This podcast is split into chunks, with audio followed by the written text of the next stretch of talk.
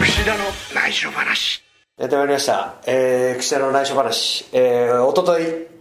無事にラスベガスから帰国してまいりました、えー、今回はですね、えー、両国大会それから、えー、衆議院ですかいや解散激語りスペシャルということで日本の未来を憂う会ということで、えー、激語りスペシャルとしてお送りしたいと思いますよろしくお願いします櫛田ですそしてはいお願いします真島さんどうですか久しぶりですいやーねちょっと昨日下北で飲んでたんですけどはいパッと見たら、はい政局が大変なことになってておーなんか僕も大丈夫かと思ってねびっくりしましたねおととい、えー、と昨日ですねあ昨日帰国したんです 知けらどない余計わかんないよね分かんないですねえー、そうですね3ひねりぐらいされてますごいねあのよく海外遠征あるある巡業あるあるなんですけれども、まあ、2週間3週間ツアーに出てるとこう曜日の感覚がなくなったりするという中で、えー東京に帰ってくると季節が変わってたりとかですね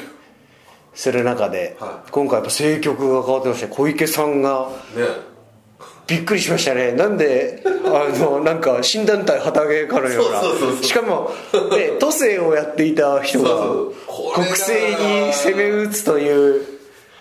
ねわかんない総合の団体をやってる人がいきなりプロレス界に進出して、あーはいはいはいしかも他の団体も吸収するみたいないや俺はびっくりしかもゲ原発ゼロを掲げるとそうですね、まあ、ああんまりこのポッドキャストでこうね政治的発言ポリティカルポリティカルなのはあのざっくだけでいいんじゃないですか珍しいですけれどもちょっとなんていうんですかね逆転ホームランじゃないですけどねちょっとびっくりしましたねちょちょっとこう一気にポワッとこうちょっとこうまあねこういろんな考え方があれですけどちょっとあんまり楽しむのもあれですけどちょちょっとプロレスっぽい展開そうですねえーみたいな本当に逆転、まあ、逆転で言えばおいいですねは いいやいやいやあのーまあ、今回ラスベガスに行っておりましてはいえーまあサムズタウンホテルというですね、はい僕も行きました一回はい去年の2月に、はいえーレスラーなんていうんですかね会場と宿泊レスラーが宿泊するホテルが一体型なんですよ合体化してるねっていうはいはいまあ1階2階ホテルのロビーにはこうカジノがそうですねきらびやかな24時間営業でこうもう寝る暇を惜しんでですねあのレスラーたちが打っているという状況もありつつですね今回ね、はい口田選手はあのお母さんあそうなんですおよ母さんを帯同されたというえっと母親がですね行きたいとほうラスベガスにでやっぱりその一回行ったこともありますしその会場とホテルが一体化ということで、うん移動の、なはるほどい、移動の負担もないかなとなるほどなるほどまあ弱い60うん何歳ですかね2歳ぐらいでしょうかね、えー、新日本プロレスのレースの中で言うと、えー邪道ファンだと邪道のふくらはぎが好きだというこううちの母親のお母さんがそうなんですよなるほどいつもあの時間差で倒れるダウンあれを私は見に行っててあれ今日出なかったねっていう話とかもあーさすが口田選手のお母さんなんかちょっとちょっとどこううか抜けてるちょ っとねどうかしてるんですよ会話が成り立たない大丈夫かなってそうそう思っちゃうんですけど会話が成り立たないんですけどまあだから大丈夫かなと思ってたらまああのー一回 ROH のニューヨークに連れてったこともあるんですけどほうその時すごい12月でめちゃくちゃ寒くてあニューヨークねはいはいはいはいニューヨークの12月は寒いですよねもう寒くてですね、はいあのやっぱ時差ボケ慣れないアメリカですからニューヨークだとさらにフライトだと13時間とかかかるんで着いて元気だったんですけどテンション上がっちゃって翌日あの体調悪くて寝込むっていうあそそうなんですよあだからこう環境の変化についていけないうそうななんですねまず海外ってだけでも結構激的なのに、はいはいまたその気温の変化とか、ね、そうなんですよあうんというわけで今回はねゆっくり予定をなるほど組んでですねはいグランドキャニオンにも行ったりとかですねーだから結構あれですよその大会終わってからちょっとはい日程が、ねその一緒の大会に出た鈴木選手とかは結構早めに帰ってきてるなと思ったんですけどあ,、あはいはいはい串田君まちょっだいるんだみたいなと数日あの余白がありましてはいあの確か去年グランドあじゃあえっとラスベガス行った時もちょっとグランドキャニオン行こうかみたいなアイデアがあの映像チームからあったんですけどあーなるほどちょっと時間を調べたらとても行って帰ってこれないもう1日がかりでしたねやっぱり1日がかり行くのに半日片道4時間で向こうで3時間、まあ、ゆっくりしてまた4時間かけて帰ってくるんで結構な移動距離でこう、えー、と ROH 的な2試合2大会ですねで僕はなぜか3試合やりまして初日は1試合初日はペーパービューでケニー・キングというでそすうねですねははいい防衛戦があったんですけども、はい負けてしまいましてこれちょっとねもう、あの新日本プロレスのニュースにも出て久々にあれ出ました出ました出ましたあ出ました昨日出てましあた本当ですかさすが ROH 関係は早いですねあの、 まあそうですね送りが写真の送りがそうですねあはのいちょっとこれどうでもいい話ですけど内緒話ですけどあの夏に出たえーワットカルチャープロレスリングですね夏ああはえい、っといいですワールドカップの、はいはいあの団体のその真島さんがやり取りしてた人が、はいファイヤーになったらしくて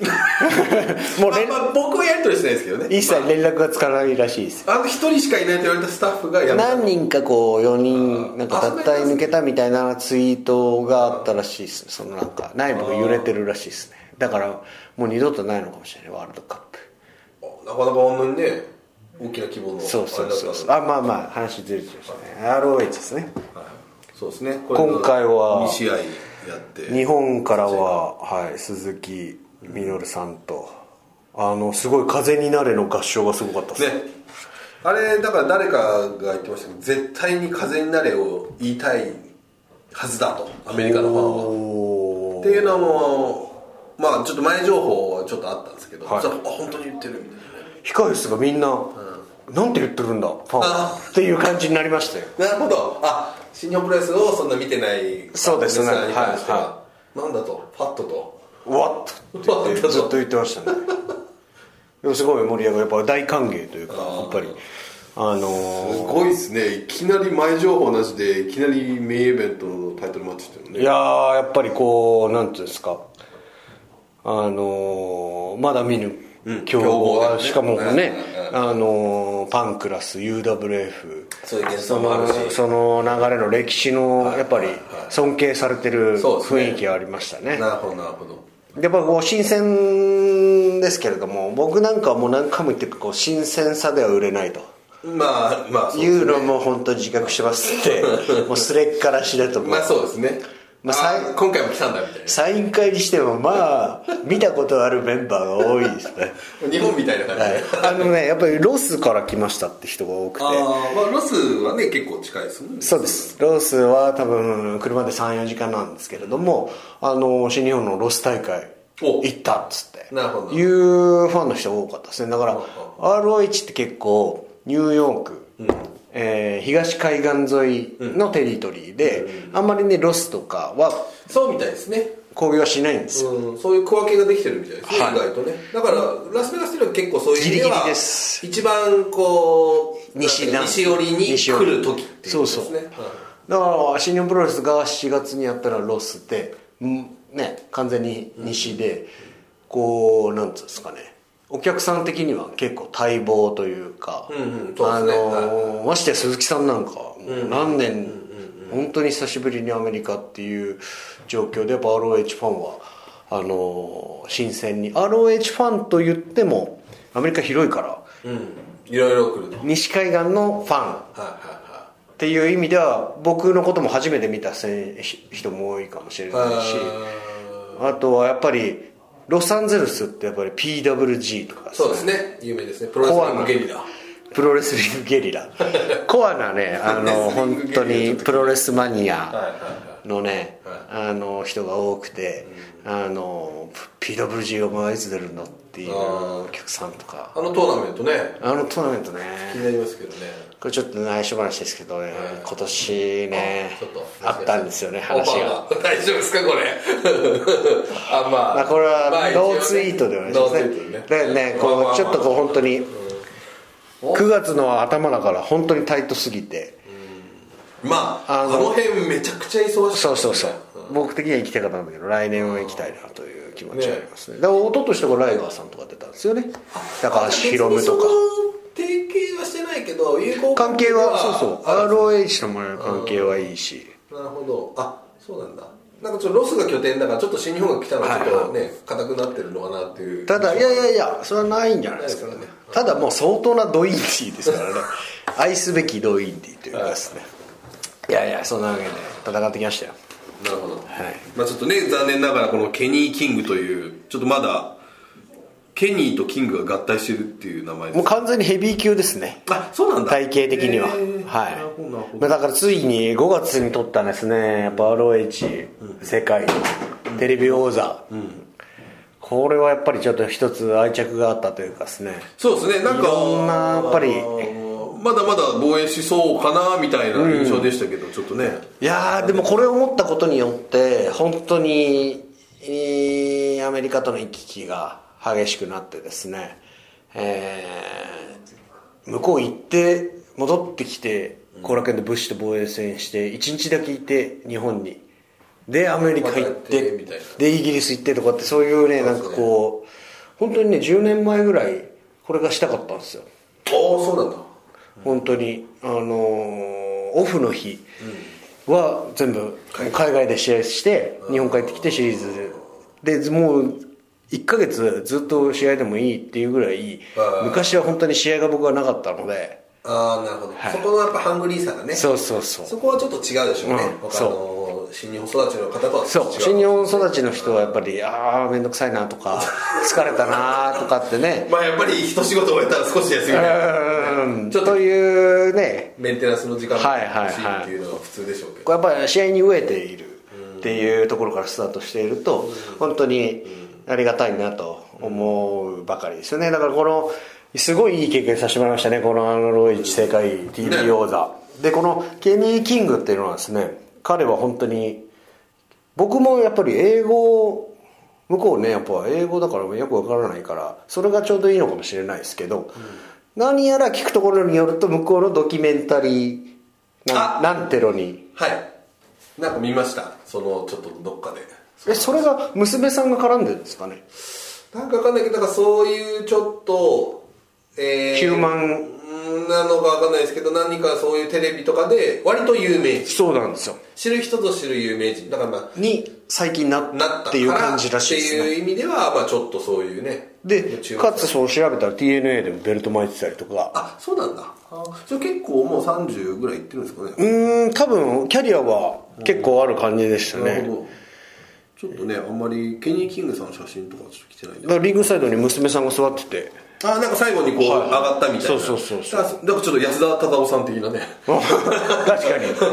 なんかそういうそういうのがあるかもしれない対抗してだからなんかうちをおかん連れてきておいてよかったなと思ってそうですね逆にあなんかおかんのこう抜かれたとかそうそうそう抜かれてあの試合前に抜いていいかって言われる許可がが来てですねやめてくれって言ったんですけど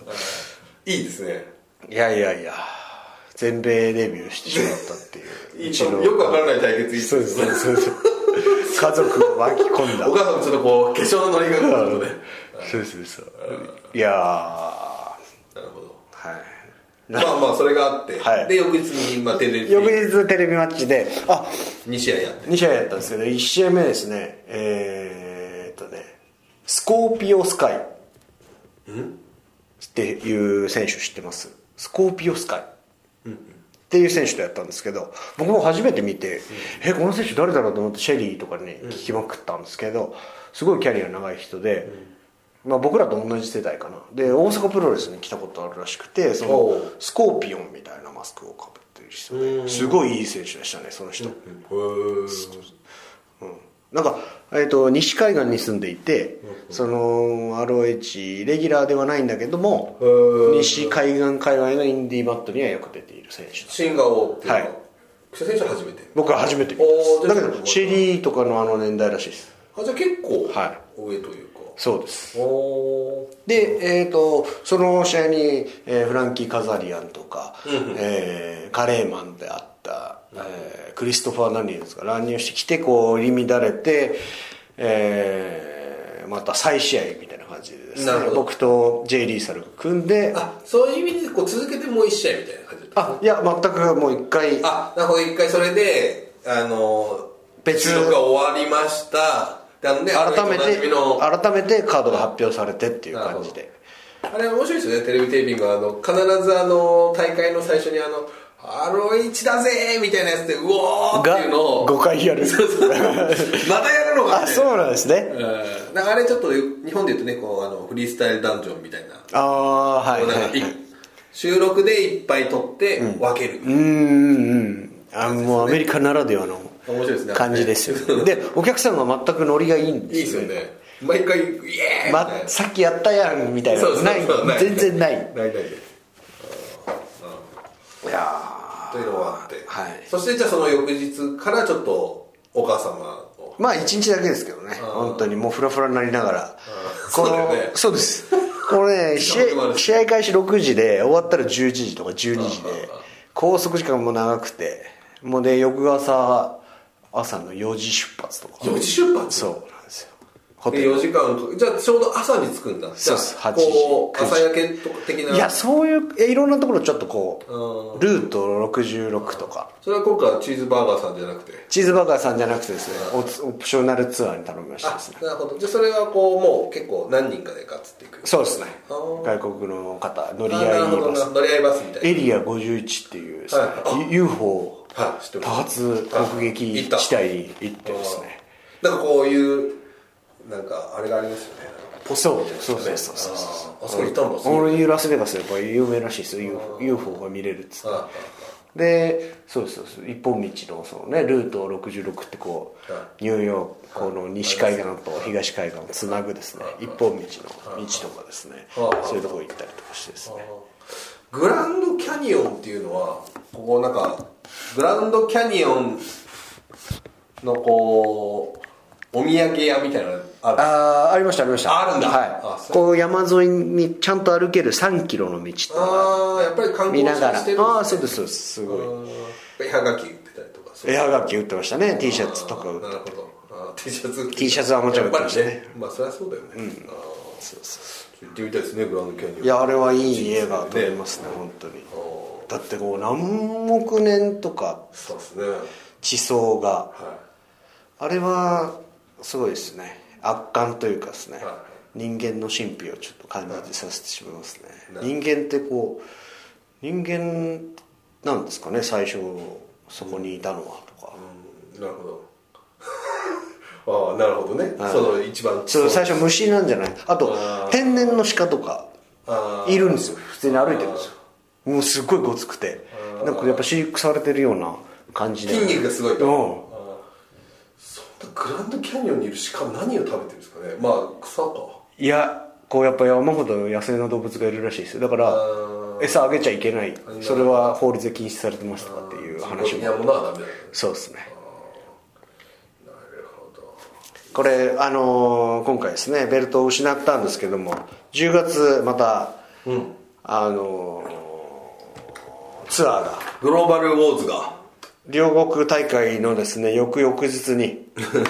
出発しましまてだもやはこれはですね今回のラスベガスはまだ同じ場所では2試合あったんでまだ良かったんですけど今度はきついですいよ一日つまり移動試合移動試合ですよ遊びがないですよ遊びが全くないですしかもですねきついよね12から始まって12バッファロー13ピッツバーグ14コロンバス15シカゴこれで吉安選手とケニーのタイトルマッチが発表されてるんですねで16に帰って日付変わって17に日本つきますねなんとですねよ次のシリーズ18から開幕なんですよしかも山形で山形開幕ですねこれね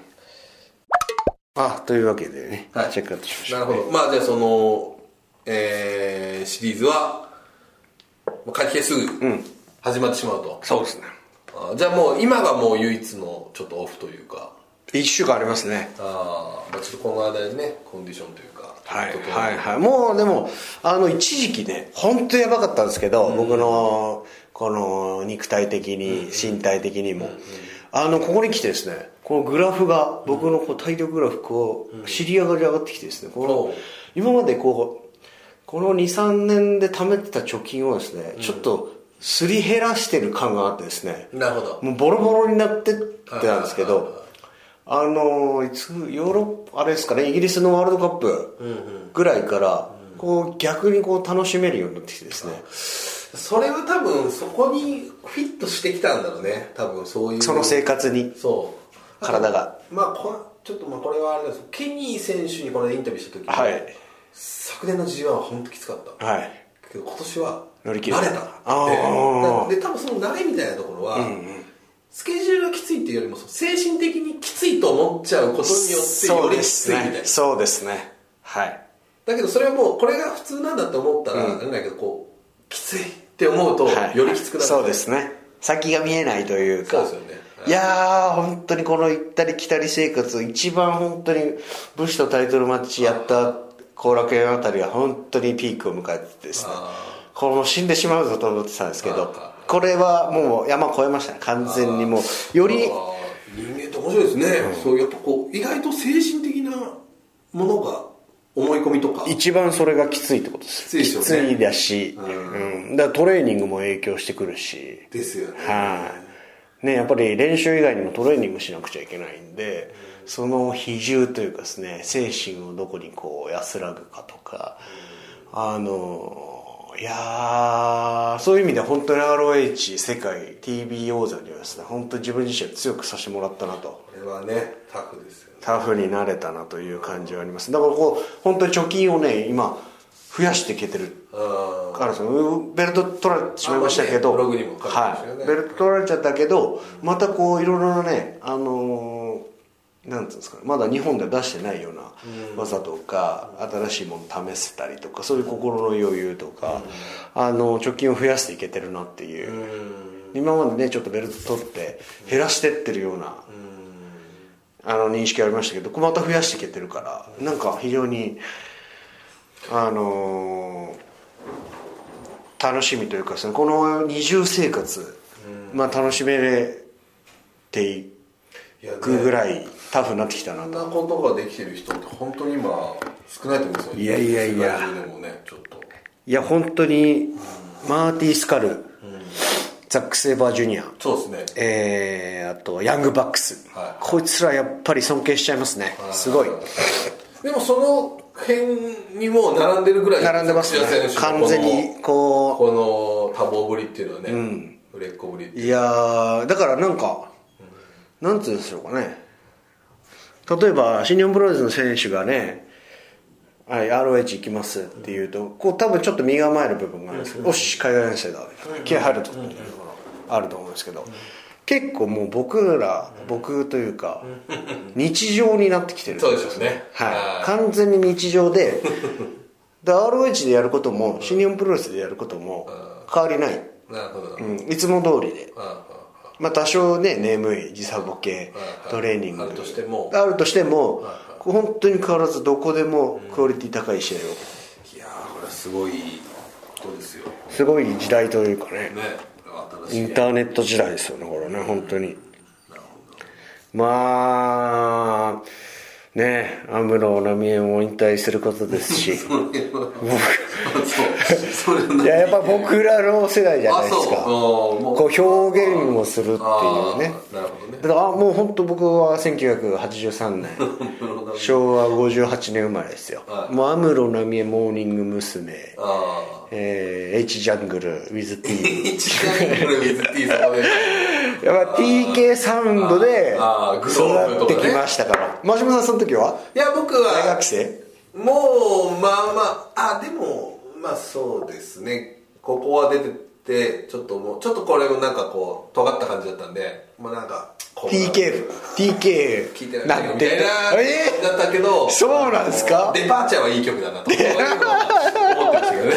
あそうですかかあと川田智美さんもいいなと思ってああいいっすね何すかこの話いやいやいやいやだからそんこうね同じ時代を生きた人が引退するとあなるほどもう世代が一個終わっちゃうと強引につなげればそう急いにうこうそうだってこれなんだっけな思ったんですけど歌うことってできるじゃないですかまあそうですねすごくないですかそれでも引退を表明す僕その辺断言しちゃうなんであれは引退されるんですかねまああの諸説ありますけれどもあのパフォーマンスができないからなんじゃないかなというまあ今までの安室奈美映像みたいなものを十分ステージでできなくなってきたみたいなことですかね多分なんですよなんでかっていうと多くを語らないからなんですよなるほどなでもあのその部分も含めあの例えばプロレスだったなるほどはいらあのもうできなくなったあのね怪我してしまったりとかで引退しますっていう自分の中での気持ちの区切りっていうのはできると思うんですけどあの歌うこと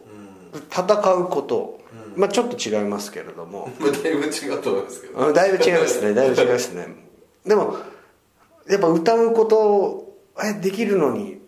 はいっはて思うじゃないですかいで思いますねだからかけるものは一緒なのかなという、うんなるほどなるほどそうだからすごいなと思ったんですけどね、あのヤフーニュースで見ましたけれどねなんですか大変だアミューズパワーを使って ですねあの安室奈美恵コンあでもコンサートをあれはこの引退ツアーみたいなのがあるわかんないです多分あるんじゃないですかねあー来年っていう、ね今ちょっとある選手の名前が浮かんできましたけどあれって言わないです僕はねああなるほどまあまあ来年代とまあいうね人プロ一レス時界代にもそういうことあるありますね大いにねあうんそういうわけですよーなるほなるどほどってないですあのー、あれですね両国ですかねそうですね僕も今両国があとだから今の,、はいそのこの間あの、えっと田口さんの昨日か、田口さんが両国の見どころを語るってはいいう番組、僕ちょっとまたは出たんですけど、、はいいやもうやっぱ櫛田さんは相当評価してましたね誰がですか田口さん監督がですかはいあありがとうございますまあなんかそのどういうことですか質問でフはいァンから、あの今度オスプレイと戦う櫛田選手にこう何か助言みたいなのするんですか、はいみたいな監督の人に、い、やもう全然する必要はありませんと、はいむしろ僕の方が欲しいくらいですと、はでだからもうその完全にまあ今年の前半っていうかもう本当に12月ぐらいはあれだったけど、はいここのここ何ヶ月のはい活躍はすごいと、はいもうあれをちょっとやそうと今勝てないよと言ってましたね、監督はおー監督のリコシェとのチームもいやそうですすねごいはい。お、はいはいね、広島の話になっちゃいますけれども、でえー今度がその新しいチームと新チームと防衛戦するというあれがね、その話しますあの、ダブル X、 WX 六本木三ゲーム、3ゲーム六本木 3K はい。六本木はそのまま引き継ぐんだっていうそうそう,、ですねいうところもツッコミもありますけそどうですよね。まあでも田口さんこれねは、ちょっと、想像がね、いろいろみんな今、どの選手どの選手だっていう声が多いんですかうーん、まあ、その辺ちゃんと見てはいないですけど、まあ、ちょっと分からないですよね。ロッキーが連れてくるっていうこと。しかもジュニアのタッグチーム2人だかまあ、普通に考えたらそうなりますよね。らロッキーはそこに入らないっていうそうなんです。これ謎だかのらスタンスですみねんなちょっとロッキーが連れてくると思ってる方もいらっしゃるかもしれないですけど。ロッキー・ロベロ誰か組ではないではないおだからフォーエバーフリーガンズとかではない、なるほどね、はいーじゃあ新チームってことなんですかね3人おそらくそうなるでしょうねなるほどだから監督としてロッキーが来るおとロおッキー監督はいとはいはいはいいう感じですね、ジュニアタッグあれですねこう一気にこう田口さんとリコシが取ったことでちょっとこう動きがね、動きが出てきましたね、はいちょっとずっとヤングマックスとかね、はいそういう感じだったんですけど、はいはあのリコシ田口組対タカあ違うわ太一金丸い組確かにですね素晴らしい試合でしたねおおなる見ててほどはあ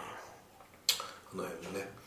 まああとこの後実はね、はいあのー櫛田選手はあのファンからのファンの方あはからはね質問のコあはいーナー、スマホサイトのはいコーナーで質問が控えてるんです、うちのあのちょっと若い衆が、はいあの質問する部下が部下が長嶋さんの部下が手下がはいっていうコーナーありましたけ ど何の話をしてまし何の話ですたなんだっけな忘れちゃったなああのー、ねやっぱりちょっとタイムスプリッターズはどうなってるんだみたいなね質問もありましたねかちょっとまあねえ向こうでモーターシティマシンガンズそうですねえっとクリス・セイビンと,、えっとアレックス・シェリーで、いやもう復活してたのはもう23年前にもう復活してるんですけども、そうですあの久々にタッグチャンピオンになってですね、うんあ今 ROH 世界タッグチャンピタッグチャンピオンオンになったんですねなるほどなるほどちょっとね、まあ、たシェリーがあんま来れなくてちょっと寂しいなっていうのはね、日本のファンもあるいやーね次再結成したらえらいことになりますねタイムスピードこれはやっぱり僕あー確かはにちょっと見たい僕はやっぱりそ本当にれははい IWGP に全然手が届かなくてシェリーに本当にすくい上げてもらったというかですねなるほどはい、シェリーがいたからやっぱり今のポジションのこう、ちょっと掛け橋じゃないですけどそれはもうなんつうんですかねタイムスプリッターズっていうタッグチームを作ったことによってもそうだし本当に現実的にリング上での技術だったりとかなるほどタッグマッチの戦い方であとシングルマッチの戦い方もたくさん聞いたしたくさん教えてくれたなるほどなんかそういう意味でね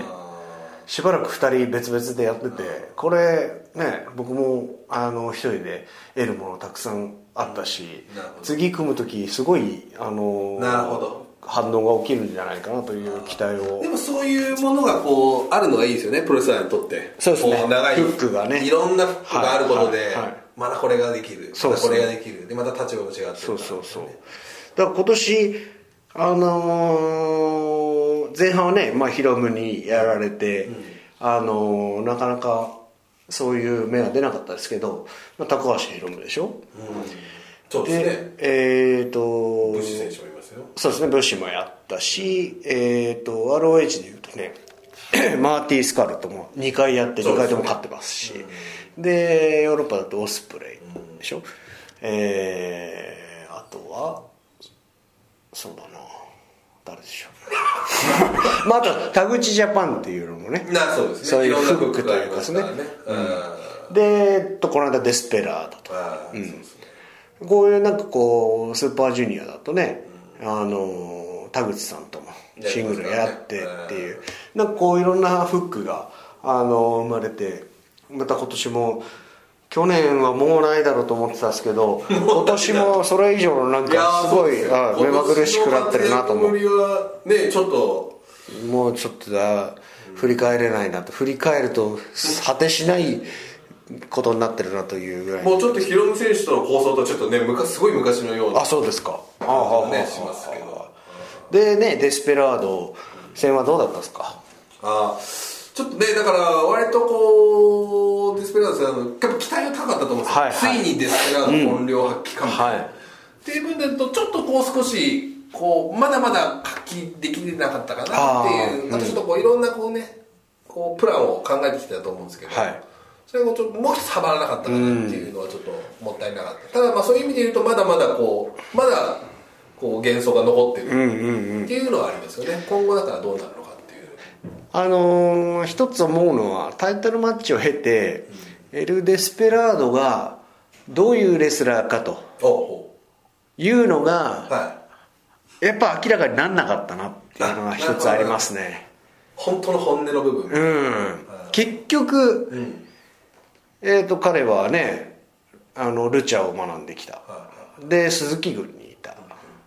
で櫛田に対してのスタンス IWGP ジュニアに対してのスタンスってのがこういまいちですねあのーなんつうんですかねまあブレてるとは言わないですけどもあのーどこをこうフューチャーしてというかですねなるほど自分はこういうレスラーなんだよとなるほどいうのが結局試合終わっても見えなかったなと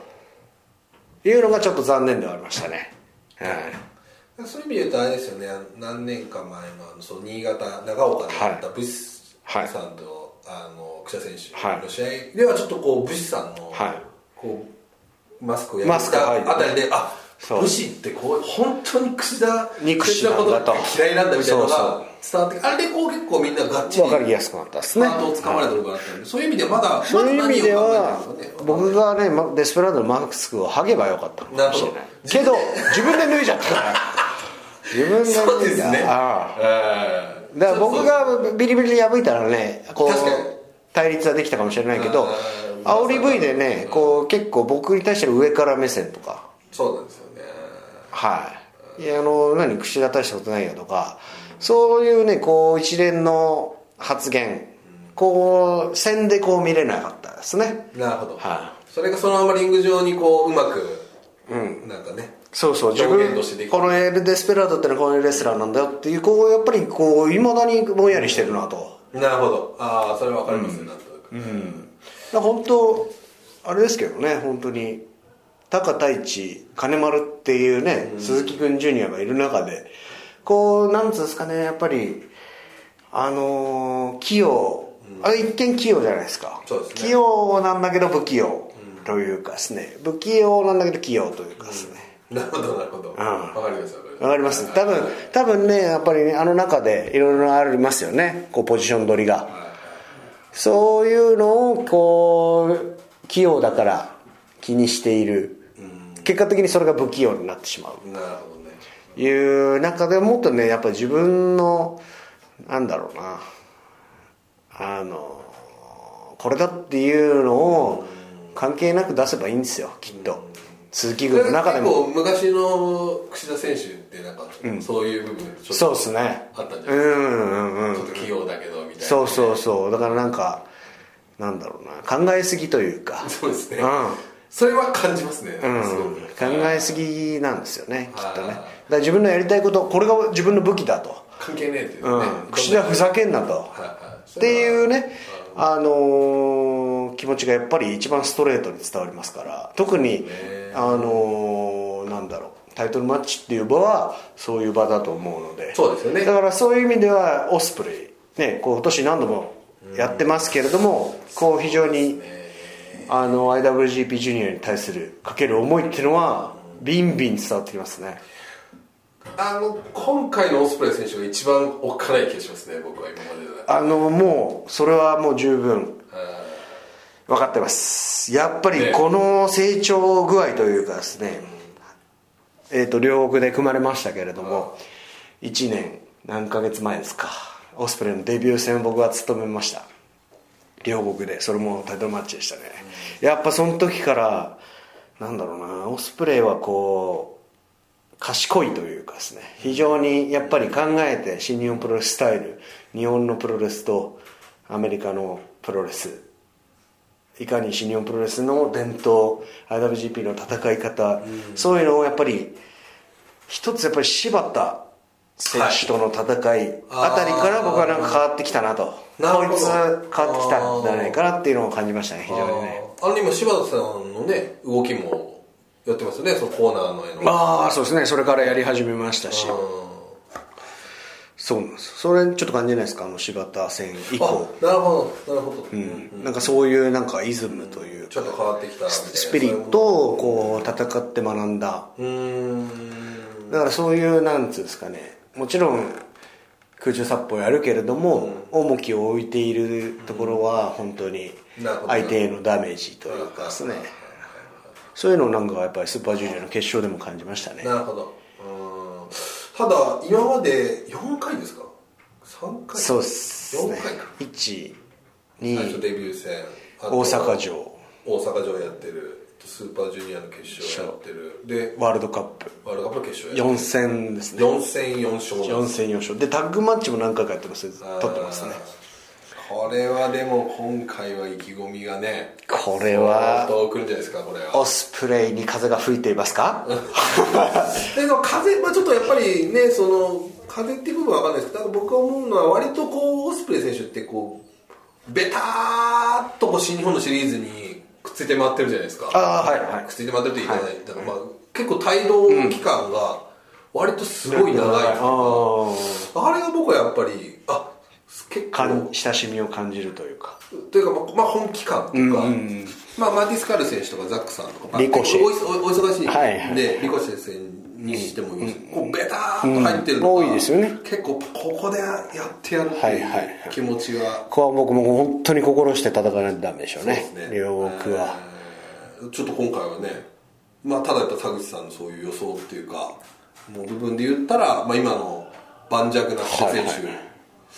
手、ちょっとここはねちょっとね僕本当にこの間のイギリス戦ってオスプレイと本当にね彼とならね何回戦ってもね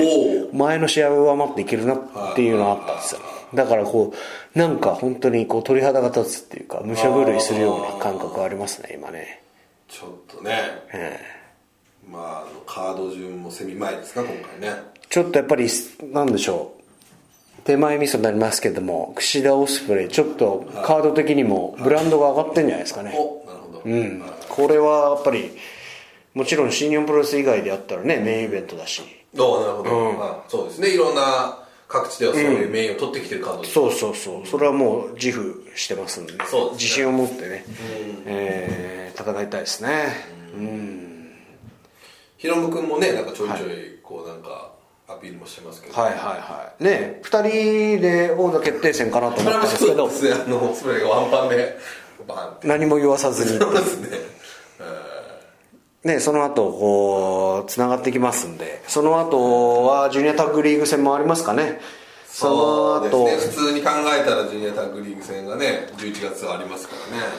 ここ何年か僕出てないんですよあそう去年欠場してしまいまして首をやってしまいましてそうで一昨年は多分チャンピオンだったから出なかったのかなそうでしたっけもうだからシェリーと出て以来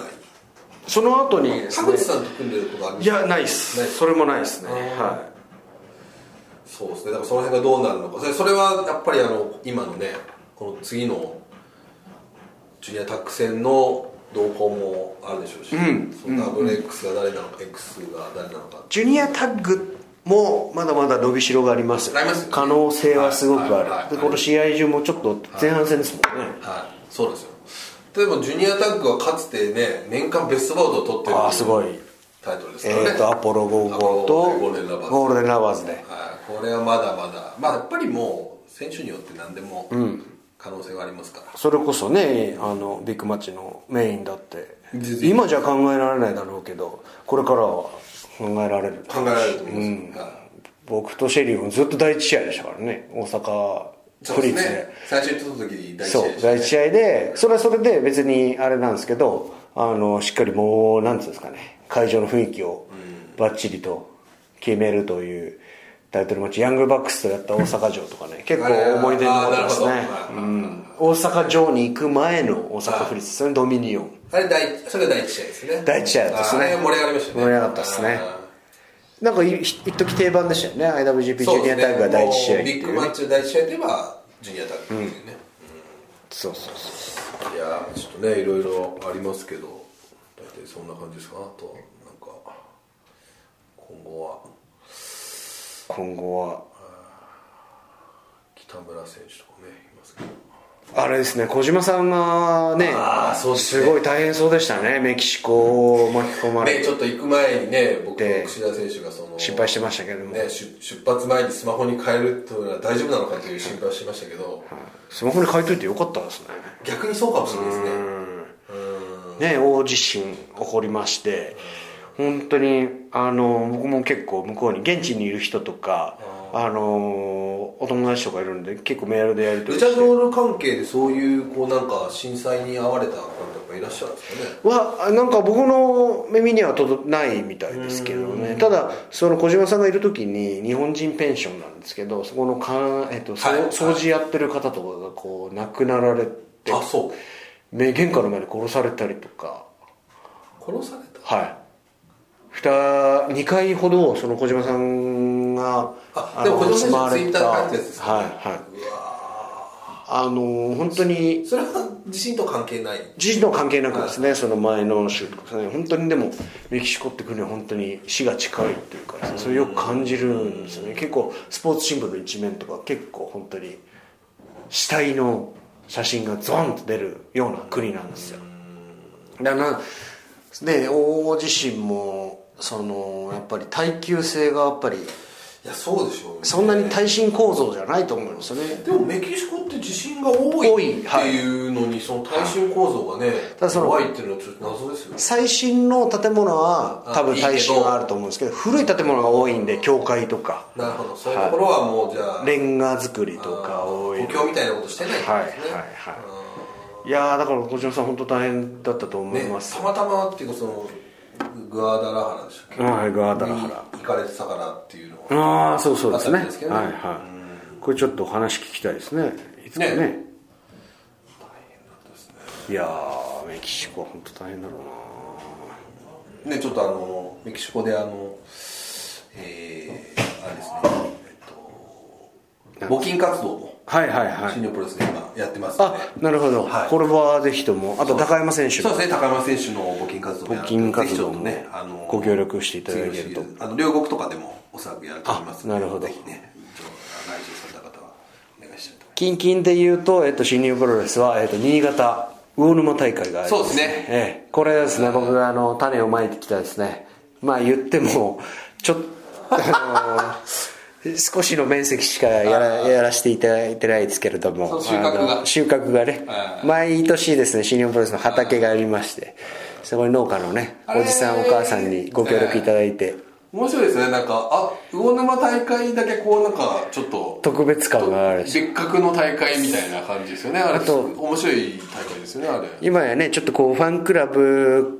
イベントを重きに置いている新日本プロレスですからあまりね地方でこうイベントがないんですけれども、はい魚沼大会は、そうなんですよね魚沼は協会のホームページから募集を募ってですね、はい新日本の選手がですね、まあ、毎年、まあ、本体の選手5選手ぐらいですかね、はいあのーシークレットありますねイベントがあるんですよ、試合後に、あありますね今ね多分もう募集は打ち切ってると思うんですけど、あのーおにぎりの差し入れみそうたいなやつですねめちゃうまいんですよあれがうまいですよね新米なんでめちゃくちゃうまいですねで毎年公民館みたいなのがはいありますねはい150人200人ぐらい会ですか場のすぐ隣かなんかそうです選手を試合終わったら移動してですねそこでイベントをするんですけどそれもまた楽しいですねいつも魚沼毎年恒例でですね堀之内体育館という体育館なんですけどえっとボーンソルジャーデビュー戦の地っていう お去年の魚沼が ねあれから1年あれから1年っていうですねまあそれ以外その前の年はキャプテンニュージャパンが久々にフォール勝ちをした 土地もうそのぐらいプチ情 報プチ情報はあるんですけいいんじゃないどそうそうそうウォールまであの魚沼といえばもうキャプテンあのーラスベガスからの帰りバンクーバおー経由だったんですけどそこでねうちのおかんが「何?」っつって携帯見ながらなんか「お新潟で川人君と試合なの?」みたいなこと言ってああはいあでそ僕れ全で然知らなくて「何それ?」と思ってなんかネットで知るといでうそうそうそうホームページ見たら載ってたよみたいなおかん情報えー結構あ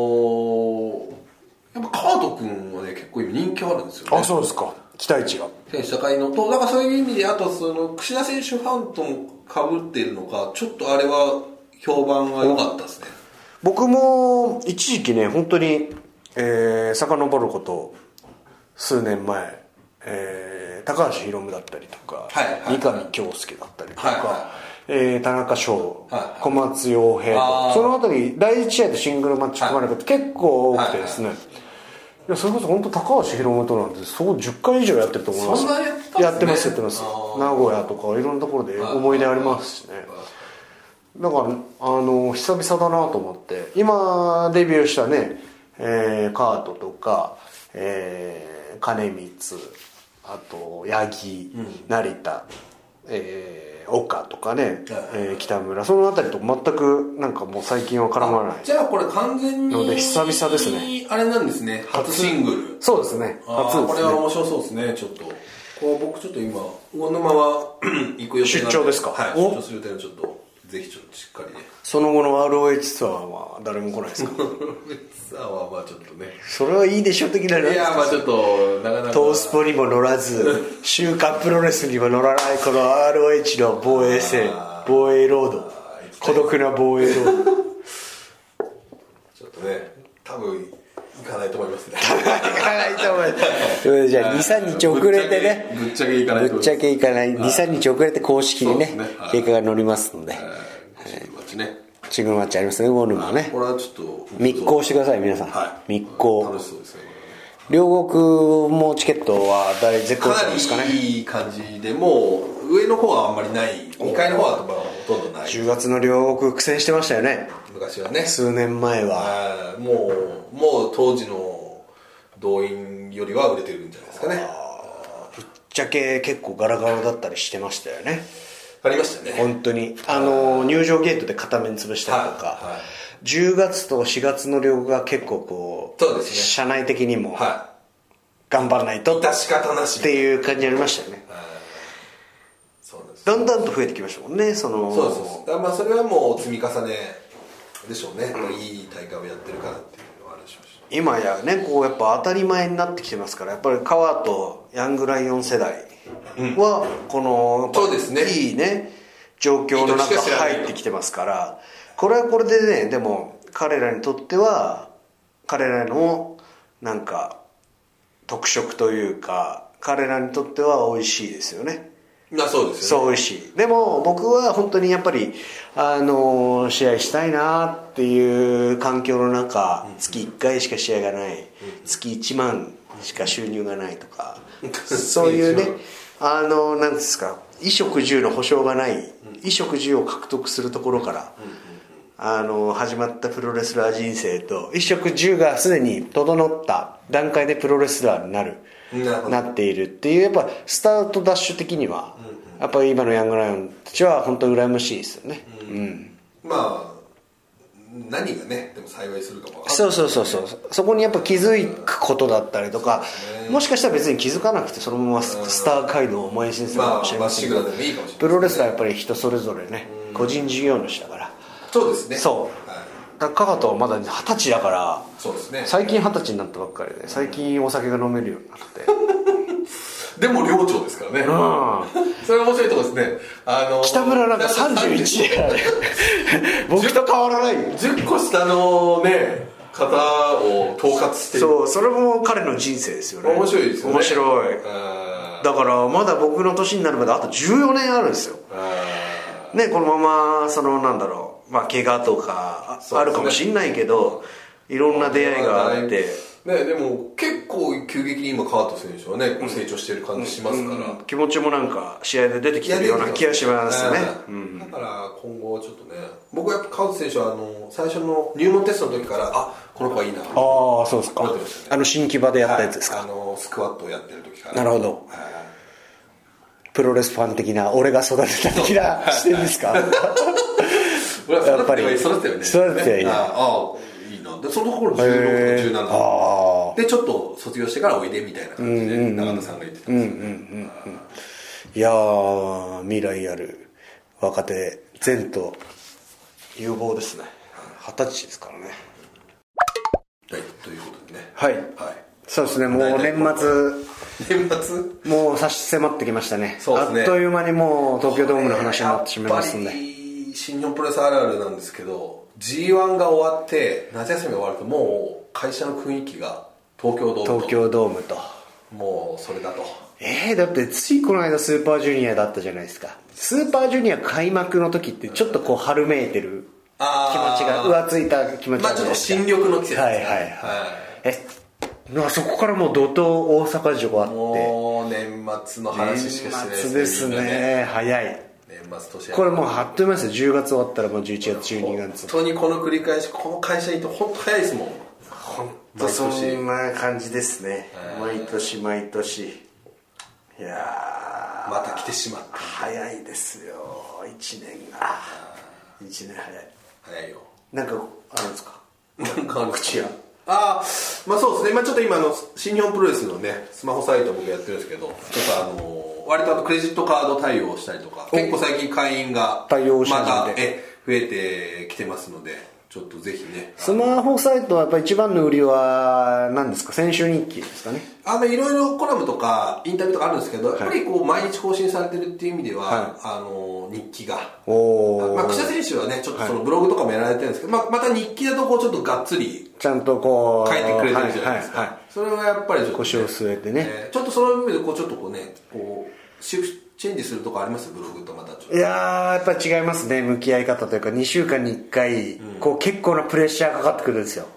あそうなんだ、はいやっぱりああ来たなみたい なで僕特に日曜日なんでああなるほど日曜日にタイトルマッチとか試合と被ると結構土曜日に試合タイトルマッチとか多いんで、その前後でこうあんまり古いネタやってもしょうがないし、結構終わったすぐのネタとかすぐ出してますよねそう大割と終わっ僕は頑張ってますねねはいあれ大変だろうね大変です大変です、終わってだから意外とねでもかける時は本当に30分でかけるんですよサクサクサクっとはあいーえスマホで書いてるんですかスマホで書いてますそうなん今だ今やはいあー前パソコンでしたよねう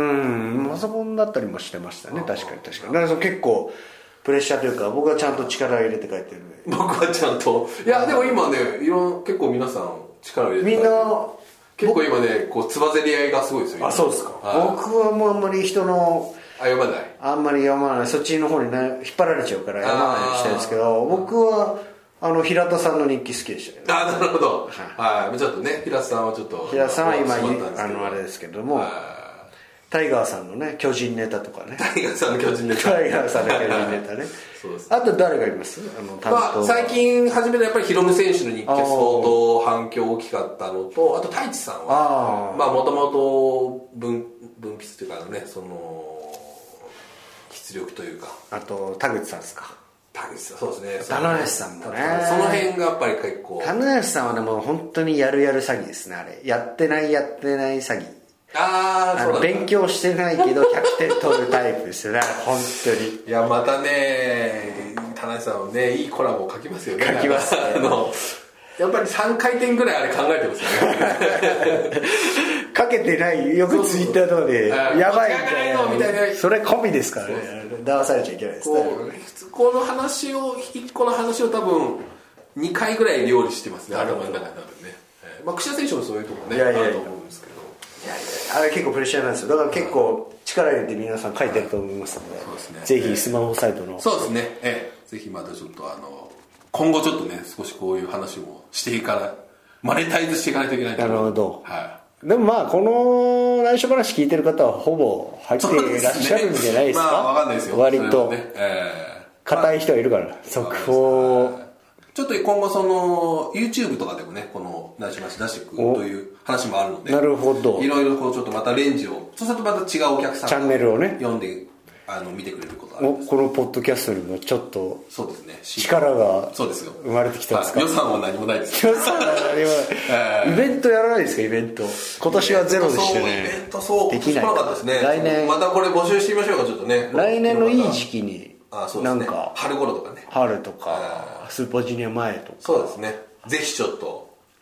またあのまあちょっとアニメイトさんがね前やっていただいて、はいはいはいまたやりたいっていうお話はあったんですけどちょっと具体的には動きがなかったんで、ちょっとまたちょっとぜひ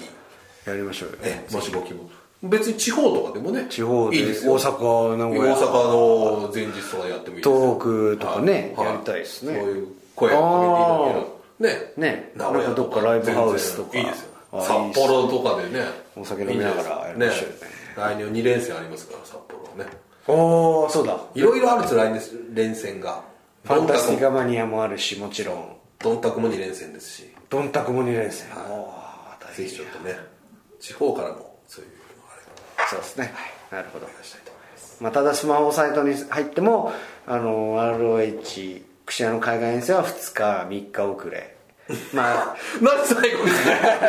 まあ、ねえワットカルチャーにおいてはまあ2週まあ間遅れ海外と、から海外はちょっと今弱いぞと海外そうですねはい、まだあの ー、なんでそういうこと まだ国内はもう一一番早いですああそうです一番最最速めっちゃ早いですよねあの試合速報とか早いですそれを早く上げるための努力をしてるなるほどはい、ぜひ入ってくださいね最後にすみません最後今後こういう話をしていくマネタイズをねなるほど僕も頑張っていきたいんではい頑張っていきたいと思いますよろしくお願いしますよろしくお願いしますというわけで、えー、両国大会直前スペシャルということで、えー、クシャンの内緒話お送りしました、えー今日聞いた話は全て内緒でお願いしますよーご清聴ありがとうございました